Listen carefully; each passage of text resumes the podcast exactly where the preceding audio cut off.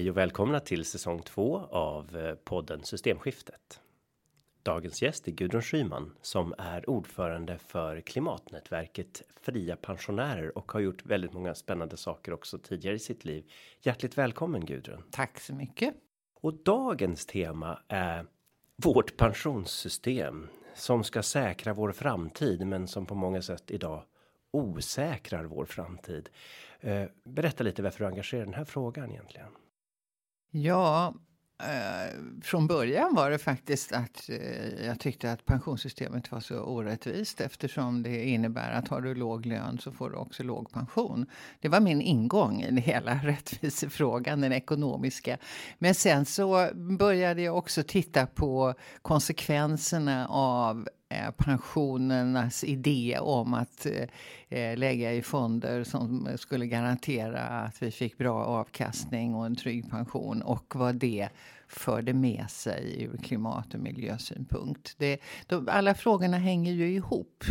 Eh, och när de här larmen kom om eh, förstörelse så, så var vi väldigt enkelt några stycken som satt runt mitt köksbord och sa att det här går ju inte. Det här håller inte. Och vi var då i pensionsåldern allihopa. Det behöver man ju inte vara, men vi var det. Och vi satt och pratade och sa så här, nej nu måste vi göra någonting, det här går inte. Och då hade ju Greta och hennes kompisar börjat och så sa vi så här, Ja, vi är lika fria som de här unga. Vi har gjort våra karriärer, vi har haft våra poster och positioner. Vi kan vara betydligt mer radikala och uppkäftiga än vad många är. Eh, det finns ingen som kan ta ifrån er något längre. Nej, och Men... vi har ingen att vara rädd för sa vi.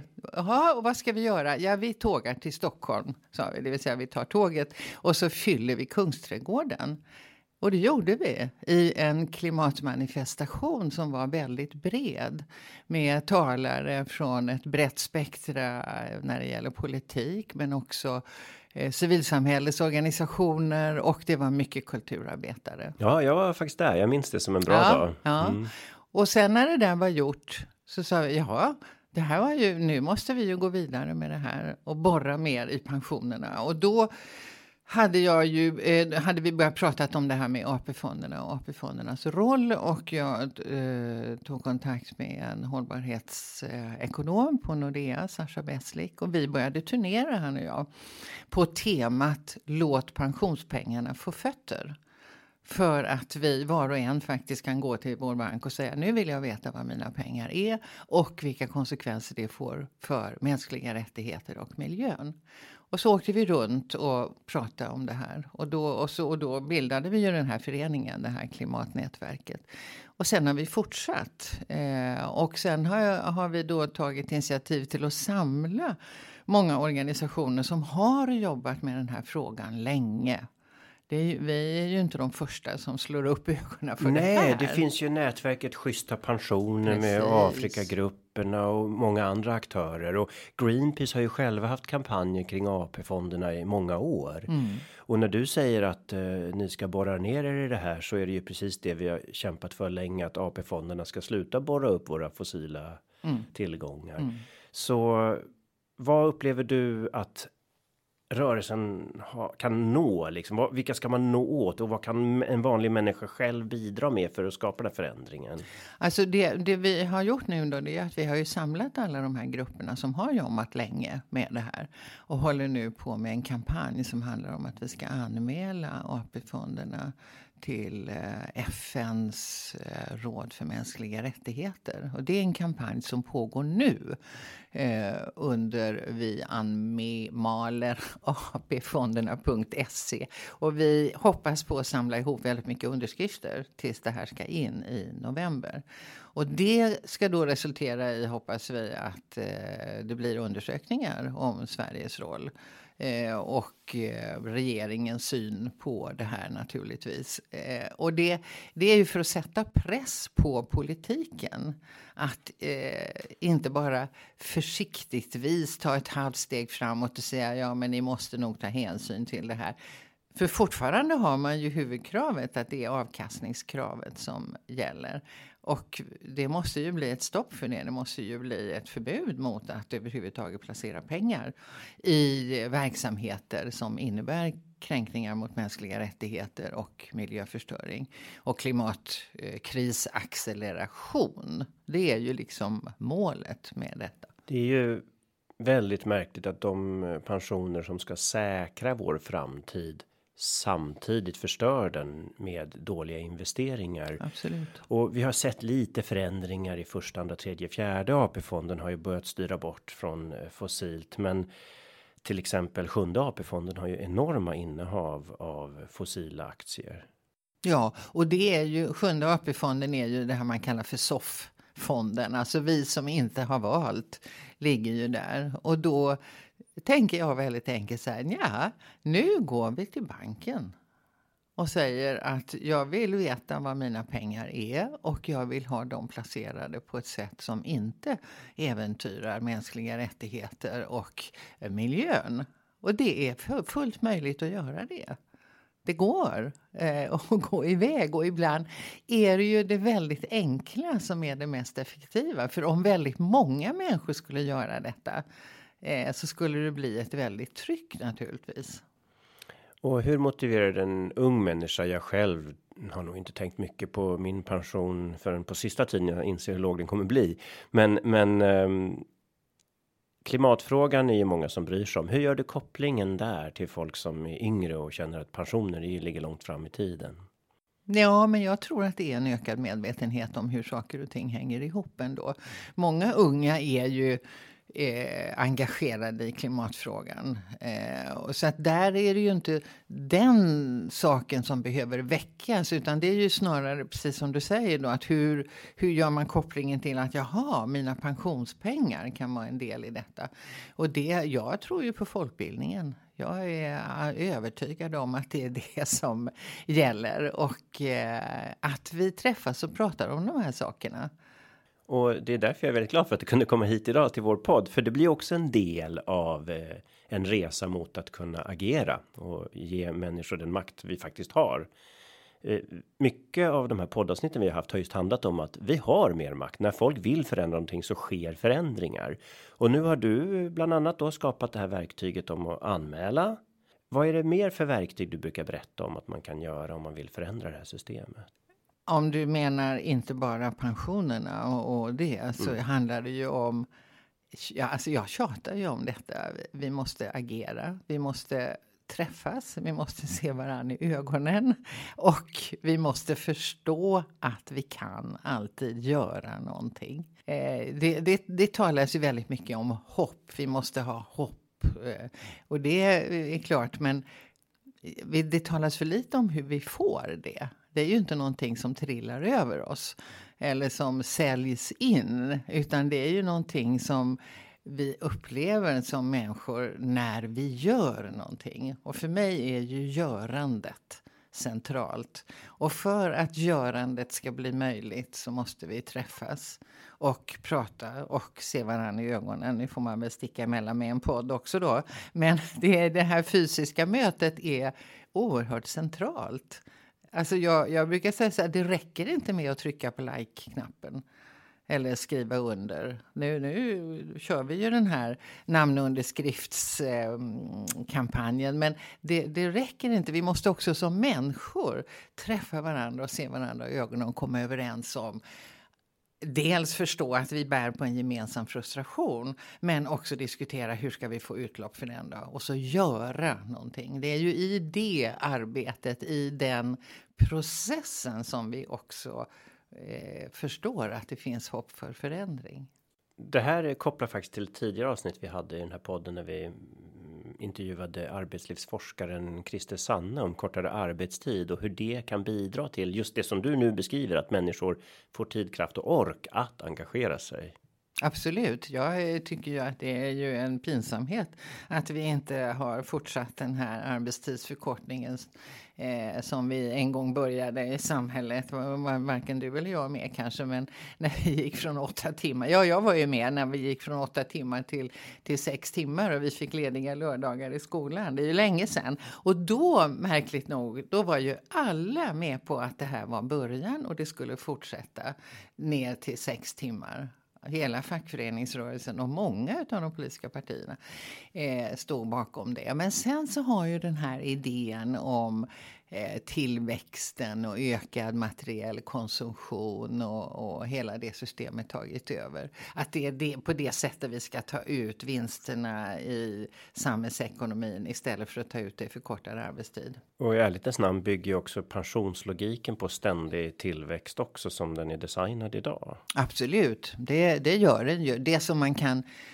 eh, förstå med den logiken är ju, alltså om, man, om man ska hålla sig till den logiken då att vi ska ha, eh, vi ska ha avkastning så att vi tryggar pensionerna. Så måste ju allt fler börja förstå att eh, avkastning på lång sikt får man ju inte genom att plöja ner pengar i fossil verksamhet Eh, genom att eh, exploatera människor och jord på det sättet. Utan avkastning långsiktigt blir det ju på alla de verksamheter som kommer vara indragna i den omställning som blir nödvändig. Så alltså om man tänker rent ska säga, kapitalistiskt så borde man ju förstå att nu gäller det att flytta pengarna här. Det har vi ju sett. Den här divestment kampanjen har ju bland annat Greenpeace deltagit i också att man ska divestera bort från det som skadar planeten. Men det finns ju fortfarande då en känslighet i systemet. Hela vår ekonomi är ju byggd på ökade skulder, ökad tillväxt, ett helt system som kräver att vi ständigt producerar mer och inte ser ett annat värde i utvecklingen än mer pengar, saker. Eh, du har ju gått i pension, fast det kommer du kanske aldrig göra riktigt, men formellt sett har du gått i pension. Hur, hur blev livet då? Vad är det man längtar efter när man har eh, inte har det här traditionella lönearbetet? Vad förändras? Alltså jag har ju inte haft ett traditionellt lönearbete på oerhört länge. Eh, när jag jobbade, det var ju som socialarbetare när jag slutade, det var ju i, i slutet på 80-talet när jag blev invald i riksdagen. Sen har det ju varit politik mer eller mindre på heltid parat med att jag också är utbildare och föreläsare och har kurser och, och så. Så att jag är ju egenföretagare helt enkelt. Eh, men eh, så att jag, jag har inte, det har inte ändrat mitt liv. Jag har aldrig haft ökad konsumtion som mål. Utan jag håller ju på och tjatar om det som jag alltid har tjatat om. Som ju handlar om mänskliga rättigheter. Och måste jag ju erkänna, de senaste eh, decennierna så har jag ju, eller decennier så har jag också fått en ökad kunskap eh, när det gäller ehm, eh, miljö och klimatproblematiken. Och jag, för mig är det väldigt lätt att se hur den är en del av hela det patriarkala systemets idé om makt och inflytande genom kontroll kontroll och hot om våld och exploatering. Eh, det är ju samma mönster som går igen eh, i de intima relationerna och i de internationella relationerna och i samhällets förhållningssätt till Moder Jord. Det ska exploateras. Det är, vi ska tränga in i, vi ska lägga under oss. Hela idén om att vi ska vara herrar över jorden är ju precis samma sak som idén om att med, om mäns överordning i förhållande till kvinnor. Så att jag, för, för mig har ju de här poletterna ramlat ner vartefter och jag ser att de är ju med i samma system. Och därför så behöver vi ju det vi brukar kalla för systemförändring. Och jag, jag tror att det är just det här, den, den här idén om makt och kontroll och överordnad som måste brytas. Ja, vi på Greenpeace håller ju på med ett systemskiftesarbete där den här podden är en del av det. Och när vi har gjort analyser så ser vi att många problem hänger ihop med den här kontroll och dominanslogiken. Att eh, man har genom generationer försökt kontrollera och dominera olika människor eller arter eller planeten. Och, och det gör då att i förlängningen, om den relationen fortsätter med naturen så kommer vi också förstöra vår relation med naturen. För den här kontroll och dominanslogiken förstör relationer. Och vad som har seglat upp på sista tiden är ju även artkrisen. Vad har du sett eh, att eh, en del pensionsbolag har ju faktiskt börjat titta lite grann på det här med klimat. Och jag har själv haft samtal med några investerare om att de också börjar intressera sig för biologisk mångfald. Har du märkt någonting av den tendensen när du har haft kontakter med banker och investerare och andra? Nej, det kan jag inte säga att jag har gjort. Alltså det som märks tycker jag är ju en, en, ett uppvaknande när det gäller eh, mera klimatfrågorna. Och, och, det hänger ju naturligtvis också ihop med att det, det blir värre och det kommer närmare. Eh, nu är det ju inte de här översvämningarna och skyfallen är inte på andra sidan jordklotet där människor bor i hyddor och ser annorlunda ut. Utan nu är det ju här, nu. Nu är det ju i Europa, nu är det i Sverige. Och det, och det har ju gjort att medvetenheten har ökat. Sen de här sambanden med artrikedomen och med allt det här. Det, det tycker jag verkar ta lite längre tid helt enkelt. Mm, ja, jag upplever också det, men det har ju skett en enorm uh, uppsegling av debatten kring skogsbruk och biologisk mångfald ja, och kring uh, biologisk mångfald som helhet har faktiskt vuxit om man tittar på antalet medieartiklar. Och um, jag tänker att det går ju inte att ha en klimatsmart politik om vi eldar upp vår natur heller, utan det hänger ihop. Allting hänger ihop som du beskrev tidigare. Uh, och när vi pratar om att saker hänger ihop så nämnde du i början att ditt ursprungsengagemang för pensionerna var också ur den sociala aspekten och rättvisa aspekten och en sak som jag blev väldigt förvånad över när jag lärde mig eh, det är att mm, arbetsgivarna avsätter 4,5 procent eh, till tjänstepension av din lön upp till 42 625 kronor i månaden. Men sen över det så sätter de in 30 procent till tjänstepensionen det tyckte jag var väldigt ologiskt. Hur ser det ut med pensionsrättvisan egentligen? Ja, det är ganska skralt med den för att det är ju så. Tjänstepensionerna har ju fått pensionsorättvisan att öka. Eh, och ju högre lön du har desto större förmåner får du ju. Det här är ju ett väldigt problem alltså. Och där, där tycker jag att facken borde vara mera kritiska som ju har eh, gått med på att man har den här uppdelningen och att man, är, man har inte riktigt säkrat grundinbetalningarna som ju borde vara högre rimligen. Så att det där är, vi behöver ju ett helt annat pensionssystem. Vi behöver ju garantera en eh, pension som är möjlig att leva på för alla till att börja med. Och sen kommer det väl alltid finnas möjligheter till påbyggnader. Men, men grundpensionen måste höjas rejält. Det hänger väldigt väl ihop med lyckoforskningen som visar att kopplingen mellan ökad inkomst och, och lycka. Eh, den är väldigt tydlig vid låga inkomster när man eh, tillfredsställer basala behov, alltså riktiga behov. Mm.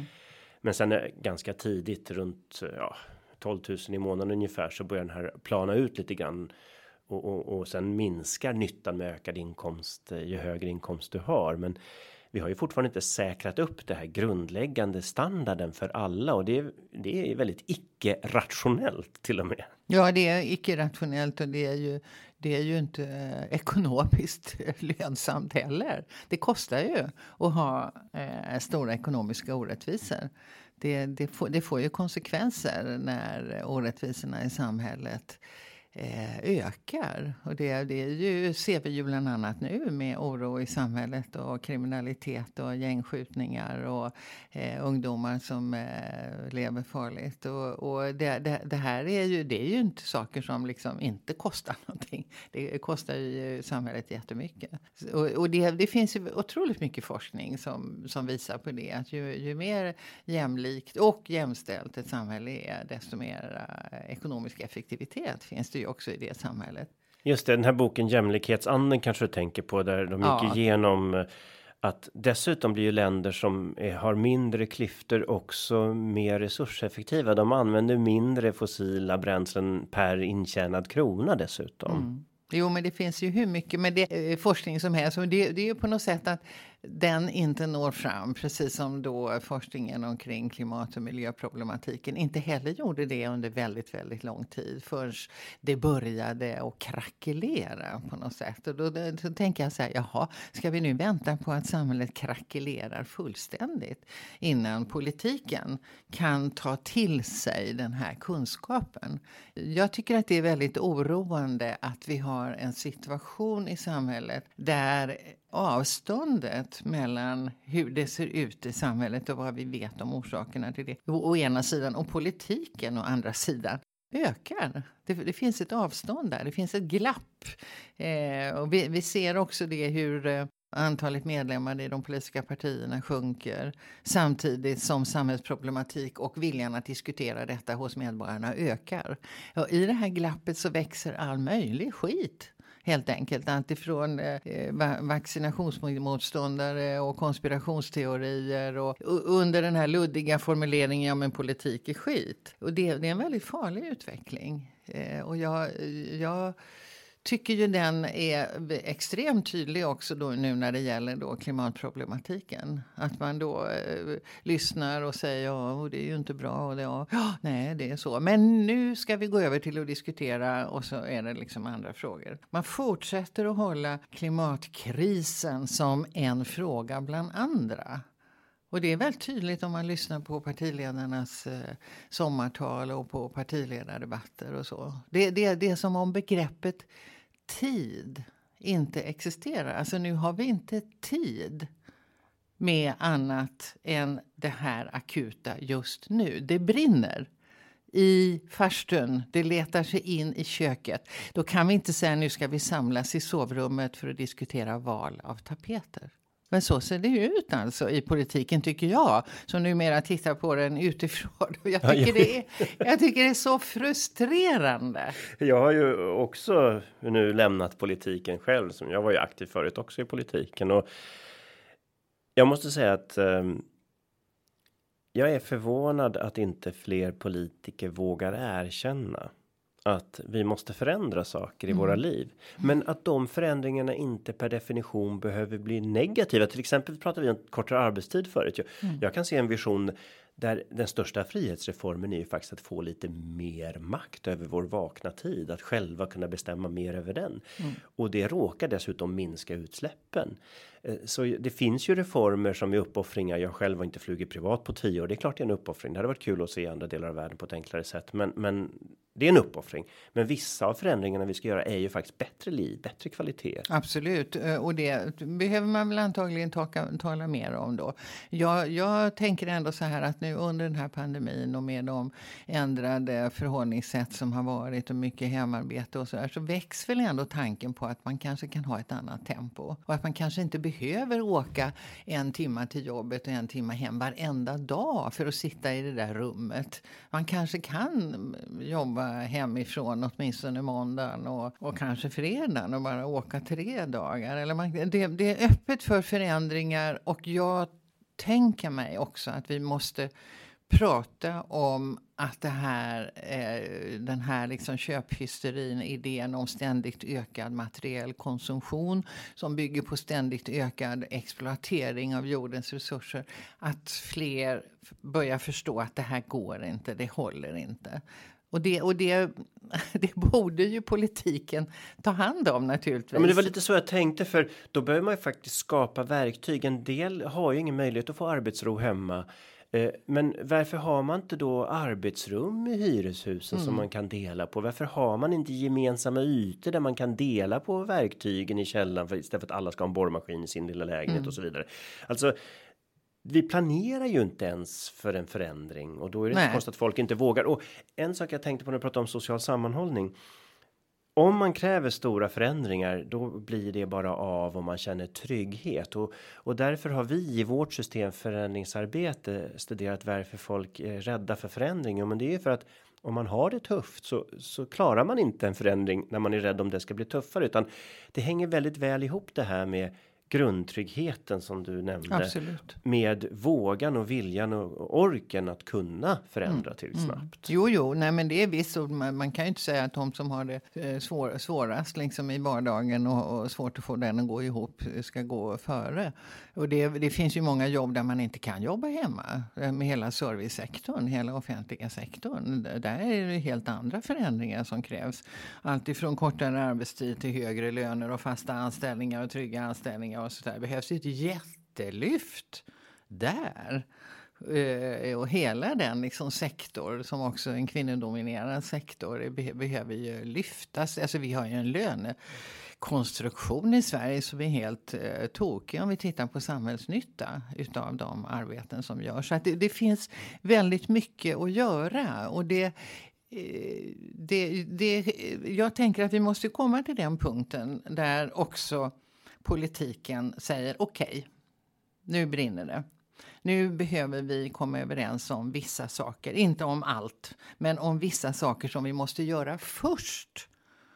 Och sen så får vi beta av andra saker. Men det här måste vi göra först. Och så ska vi göra det under eh, eh, medvetenheten om att vi inte kan förvärra orättvisor som redan finns och så vidare. Det, det, det, och det innebär ju egentligen att man måste tänka om helt och hållet när det gäller det ekonomiska systemet. Ja, det är faktiskt det allra första avsnittet av den här podden var med ja. Andreas Cervenka, ekonomijournalisten. Ja. Och vi diskuterade just hur pengar skapas och banksystemet. Ja. Och då såg vi det, den här enorma skillnaden. Varför räcker lönepengarna till mindre och mindre? Jo, det är för vi har ett banksystem som skapar skulder som skapar tillgångsinflation. Mm. Så att skillnaden mellan vad en bostad kostar och vad du har i lön ständigt ökar. Vilket gör att alla blir skuldsatta och inte mm. kan komma ur. Alla blir skuldsatta och det, det är ju också så att det, det, finns ett sätt att räkna i samhällsekonomin som gör att vi blir fattigare och fattigare. Jag har mycket erfarenhet av kommunpolitiken och om man plötsligt börjar räkna alla saker som kostnader på driftsidan så, så blir man fattigare och fattigare. Gör, ska göra samma saker, gärna mer, men med mindre pengar. Ja, men det där är ju få som känner till att nästan ja. alla kommuner kör ju en automatisk effektiviseringssiffra ja, på en eller två procent till och med. Precis, och det, och det gör ju det. Det handlar ju om besparingar. Det är inte effektiviseringar utan det är neddragningar. Nej. Eh, det är ju någon osthyvel som ska gå över hela, hela tiden, hela tiden. Plus att man börjar räkna kostnader för investeringar och vad det är för finansiella kostnader och så lägger man det på driftsidan. och då måste man skära, skära ner på hemtjänsten. Men det är rena, det är så tokigt så det är inte klokt. Eh, och där måste man ju tänka om. Jag tror att vi överhuvudtaget måste börja se på pengar som ett verktyg, inte som ett mål. Utan pengar, ekonomin, den ekonomiska politiken är verktygen som vi kan använda för att nå politiska mål.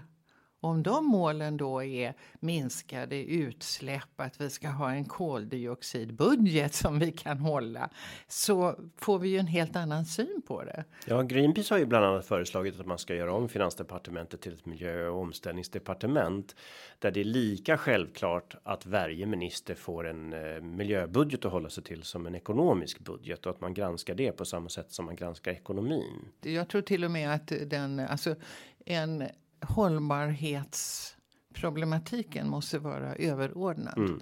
Det är inte likställd utan överordnad. Och sen så får man se på den ekonomiska politiken som ett verktyg. Vi har utbildning som ett verktyg, folkbildning som är ett verktyg. Alltså det finns flera verktyg. Mm. Och sen måste vi ha en, eh, ett, ett budgettänkande där vi skiljer på investeringar och drift. Det är faktiskt det, ett annat av våra systemförändringsförslag. Ja, det, det, har vi ju inte i Sverige. Det är ju inte klokt att investeringar ska ligga på en, en driftsbudget i, i den här idén om att vi ska inte skuldsätta oss som, som stat som gör att det finns enorma överskott. Samtidigt så har vi en idé om att varje individ ska skuldsätta sig långt upp över taknocken för att kunna klara sig. Det Fakt går inte ihop. Nej, liksom. alltså, systemvillkoret är klimat och artrikedomen, de sätter gränserna för vad vi kan göra. Mm. Då måste allt hållas inom det. Inget annat kan bli hållbart.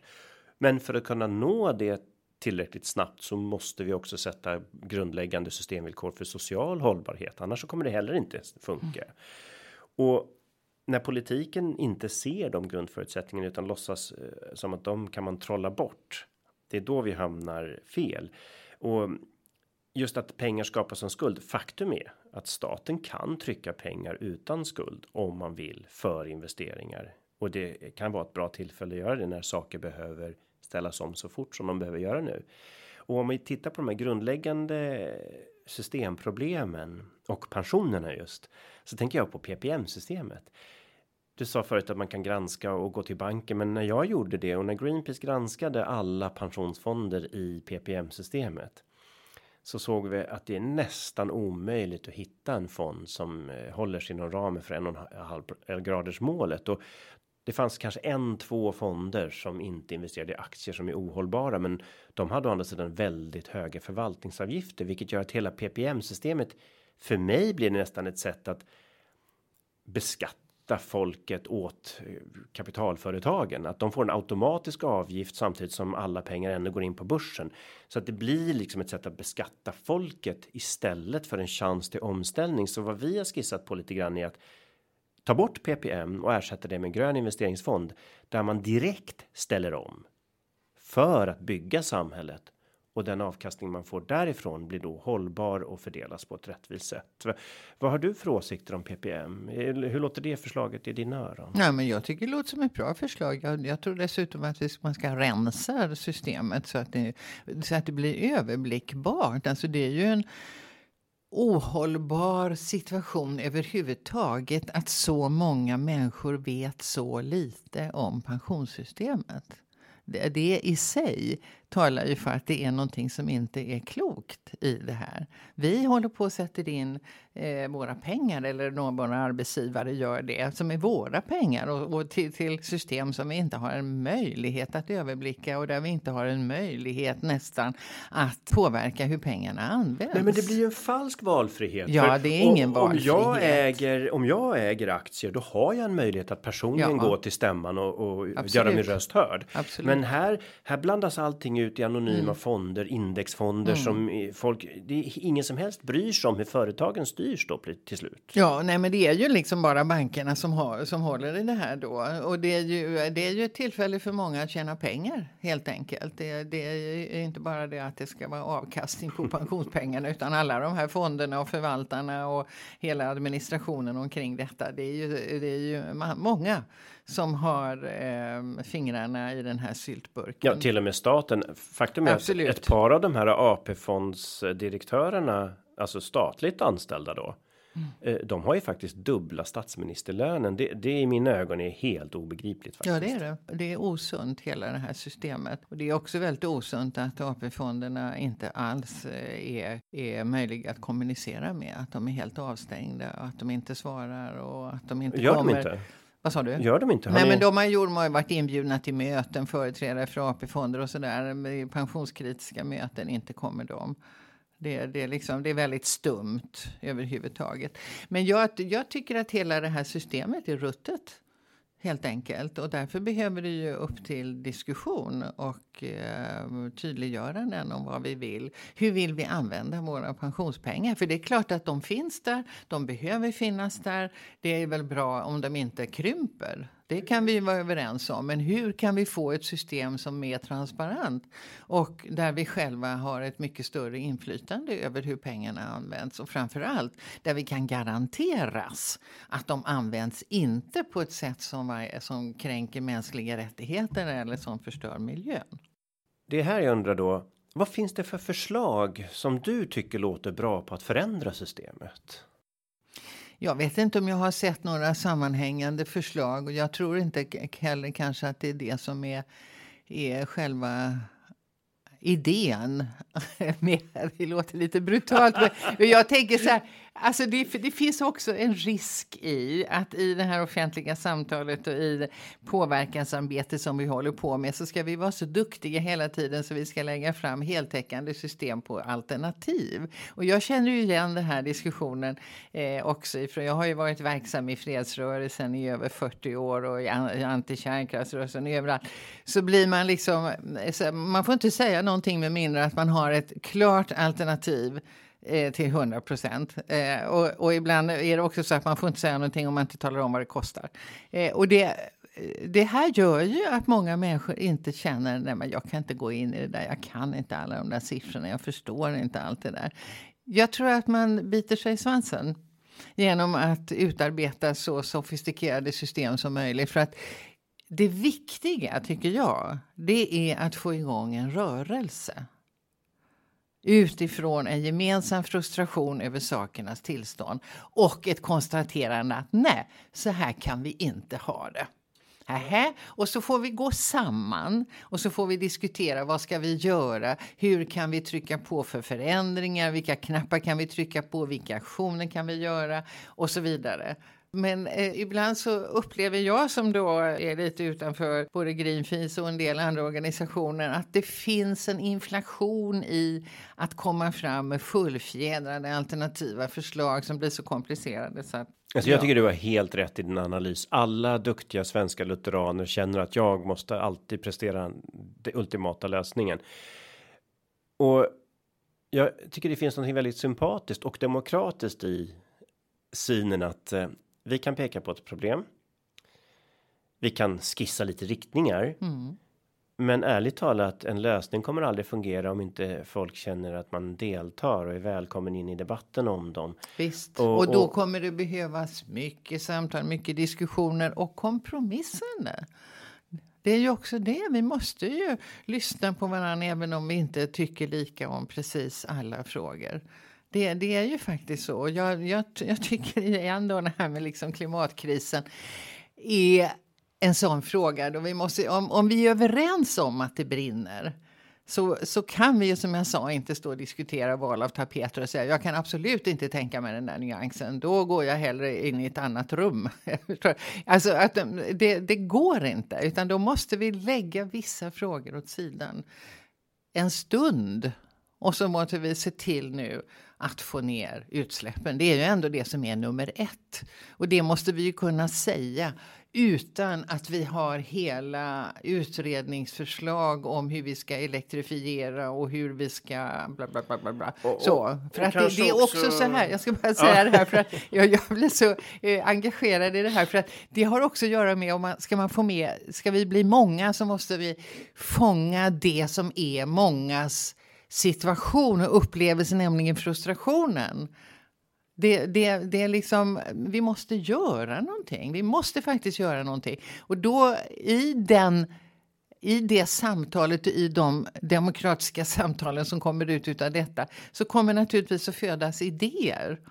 Men det kommer ju också kunna födas en idé om att vi kanske måste ändra vårt förhållningssätt till hur vi ser på samhället och hur vi ser på jorden och de resurser vi har.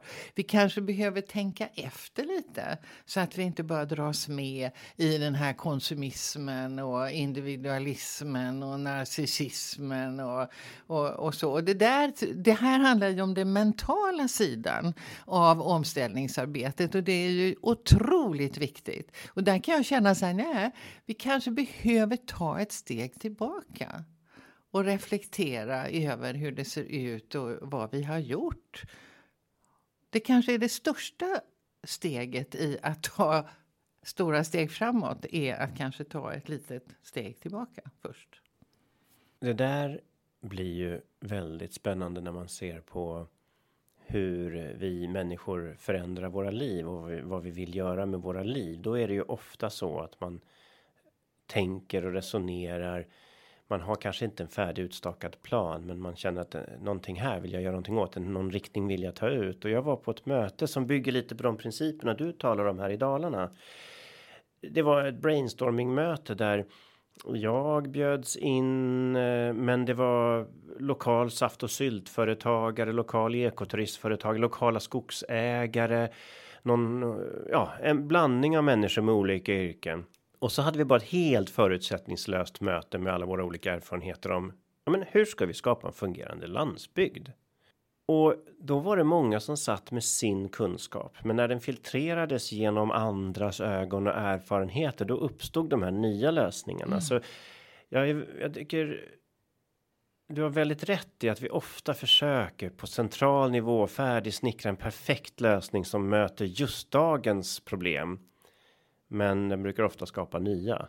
Eh, och ja, biobränsledebatten är ganska bra exempel. Ja, vi förbrände fossilt. Ja, men då bränner vi upp skogen. Nej, det gick inte heller och så hamnar man tillbaka på ruta ett. Och det här sättet att skapa förändring genom relationsbyggande genom samtal. Det är, är ofta någonting som funkar väldigt bra. Hur skapar man verktyg för det? Ja, jag tjatar ju om folkbildningen. nej, men alltså, jag gör det för att jag tycker att... Alltså, jag praktiserar ju det väldigt mycket på hemmaplan i Simrishamn. Och jag håller just nu på att planera ett sånt här klimat, mat, smart hur. Och jag bor ju i skafferiet nere i Skåne. Där med allting där. Eh, och, och dels så ska det komma en, en, en, kvinna som har det globala och komma och prata om det. Och omställning globalt och så. Och sen så bjuder jag in du vet, de som gör olja, matolja på ett väldigt bra sätt. Hon som har startat rekoringar. Skånefrö som börjar göra biokol. Massa såna här olika lokala aktörer. Och, och Ja, inte vet jag vad som blir resultatet, men det blir ju ett väldigt spännande möte. Ja, men det är roligt hur allting knyter ihop, för nu nämnde du rekoringar. Det är alltså när man har en direkt relation mellan producent ja. och konsument, ofta ja, på lokal ja, nivå. Ja, just det. Uh, och um, ett annat avsnitt vi hade var med Jörgen Andersson. Vi pratade om regenerativt jordbruk, ett nytt sätt att se på relationen mellan jord och människa. Mm. Också byggd på respekt och ömsesidighet och samarbete istället för dominans och kontroll då. Och det finns ju de här idéerna överallt som jäser. Jag tror mycket på att vi kan förändra uppifrån, men också underifrån. Att det går inte utan det ena eller det andra. Och en lösning när det gäller pensionerna som jag har inspirerats av länge. Det är ju det här med Calpers som är största pensionsfonden statsanställda i Kalifornien. De hade ju en energikris och de hade arbetslöshet. Då bestämde de sig för att de skulle investera i förnybar energi, men det fanns inga företag som kunde absorbera deras kapital. Så då började pensionsfonden själv att bygga solvärme, solcells och vindkraftsanläggningar i Kalifornien. De skapade jobb, de skapade hållbar avkastning för sina pensionärer och eh, de löste energikrisen samtidigt. Att använda pensionskapitalet för att lösa samhällsproblem aktivt. Det tycker det jag var en intressant lösning. Ja, det är strålande och det skulle vi också kunna göra. Det är politiska beslut. Mm, för det finns ju ändå 1628 miljarder i ppm systemet. Det kan ju räcka till en del tycker man. Det kan ju räcka absolut till en del. Och det är klart att en sån här stor omställning som vi med nödvändighet måste göra måste ju också regleras. Där måste ju också staten ta ett betydligt större ansvar. Vad skulle staten det vill kunna säga ta för politi- Ja, det här som du berättar är ju naturligtvis ett sånt. Jag tycker också hela diskussionen om arbetslivet och arbetstidsfrågan och eh, den ekonomiska tryggheten är ju, och välfärdspolitiken. Det är ju sådana områden där staten kan ta ett betydligt större ansvar. Det här, jag menar, vi har ju sett nu under pandemin både vad som har varit möjligt och vad som har brustit. Så att det är ju inte så, det är ju inte svåra saker. Det är ju, det är ju inte svåra saker. De flesta människor förstår ju att vi behöver ha mer människor som jobbar inom vård och omsorg. De flesta förstår att det måste vara bättre arbetsvillkor och högre lön. Allt sånt där, det är ju självklara saker. Det man inte förstår är ju varför blir det aldrig det då? Därför att man vill ha så låg skatt som möjligt och så ja, mycket förmåner och, och, som och, möjligt. Och så, och så vet man när man går ut, för det här mycket ligger ju på den kommunala nivån, när man går ut och frågar folk varför de flyttar hit eller dit. Vi frågar ju ofta ner på Österlen varför de inte flyttar dit hela året, skriver sådär. Alltså, ja, inte handlar det om skatten. Det gör det ju inte. Det handlar om andra saker. Mm. Och, så, relationer och andra saker. Det finns en, alltså den här ekonomismen som har liksom ätit sig in i våra hjärtan. Den måste ut.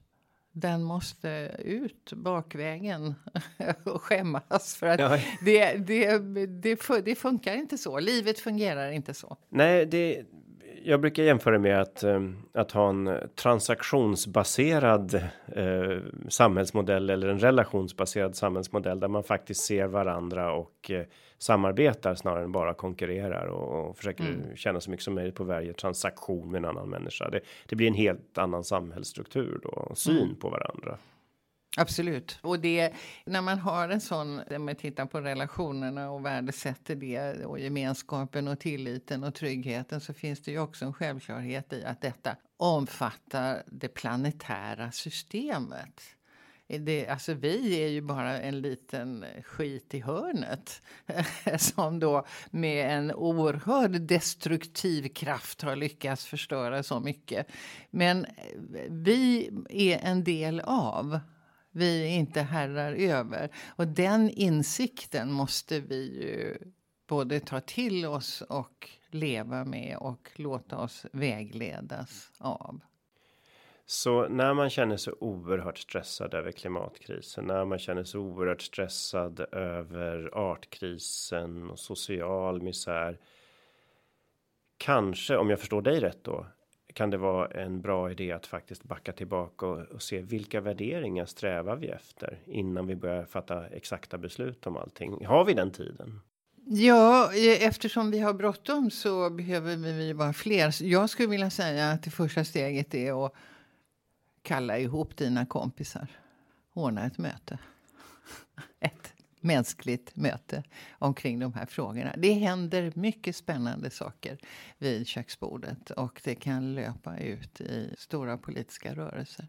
Ja, det finns ju många som har studerat förändringsmodeller eh, och ofta börjar med att några har en galen idé som sen visar sig vara eftersträvansvärd för väldigt många. Precis. Det är bara att sätta igång. Och jag tycker också, vi har ju den friheten. Vi har den friheten i det här landet. Det är inte alla som har det och den inskränks i allt fler länder. Vi har den friheten och vi ska utnyttja den. Demokrati är ju inte någon låda med rosett på som vi ska knyta upp vart fjärde år när vi går och röstar. Demokrati är vi.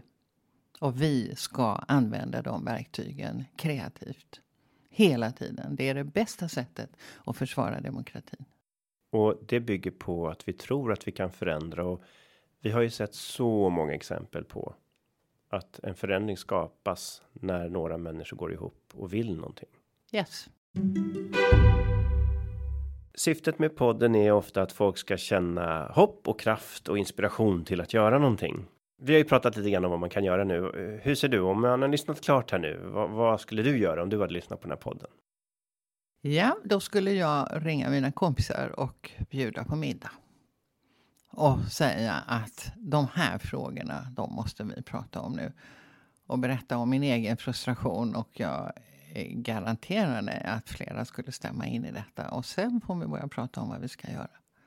Ska vi gå in i någon organisation? Ska vi ordna en manifestation? Ska vi göra en aktion? Ska vi... Ja, vad ska vi göra? Det finns väldigt mycket saker att göra och vi har möjligheten i det här landet att göra. Vi har demokrati och det ska vi vara rädda om. Vi ska inte bara tro att det är att gå och rösta vart fjärde år. Utan vi ska förstå att använda de här verktygen väl. Vitalisera demokratin. Och det gör vi när vi gör saker. Det låter ju faktiskt väldigt härligt att påverka över en bit mat. Det är så hela mänskligheten i årtusenden har utvecklats på många sätt faktiskt, eller hur? Ja, men precis. Det är ju det där man pratar om runt lägerelden. Det är inte svårare än så. Nej, men det är väl en härlig uppmaning till människor att vi kan förändra, vi gör det och vi kan ta första steget och det är inte svårare att träffa några vänner över en bit mat runt lägerelden om det passar. Du ska ha stort tack Gudrun. Det var kul att ha dig här idag och eh, jag önskar dig stor lycka till i den här kampen om att eh, se till att våra AP fonder faktiskt håller sig inom planetära gränser. Tack så mycket. Det var roligt att vara här. Tack för att ni lyssnade på dagens program som gjordes av Greenpeace där producent är Alexia Fredén. Ljudtekniker är Christian Åslund och värd är jag, Carl Schlyter.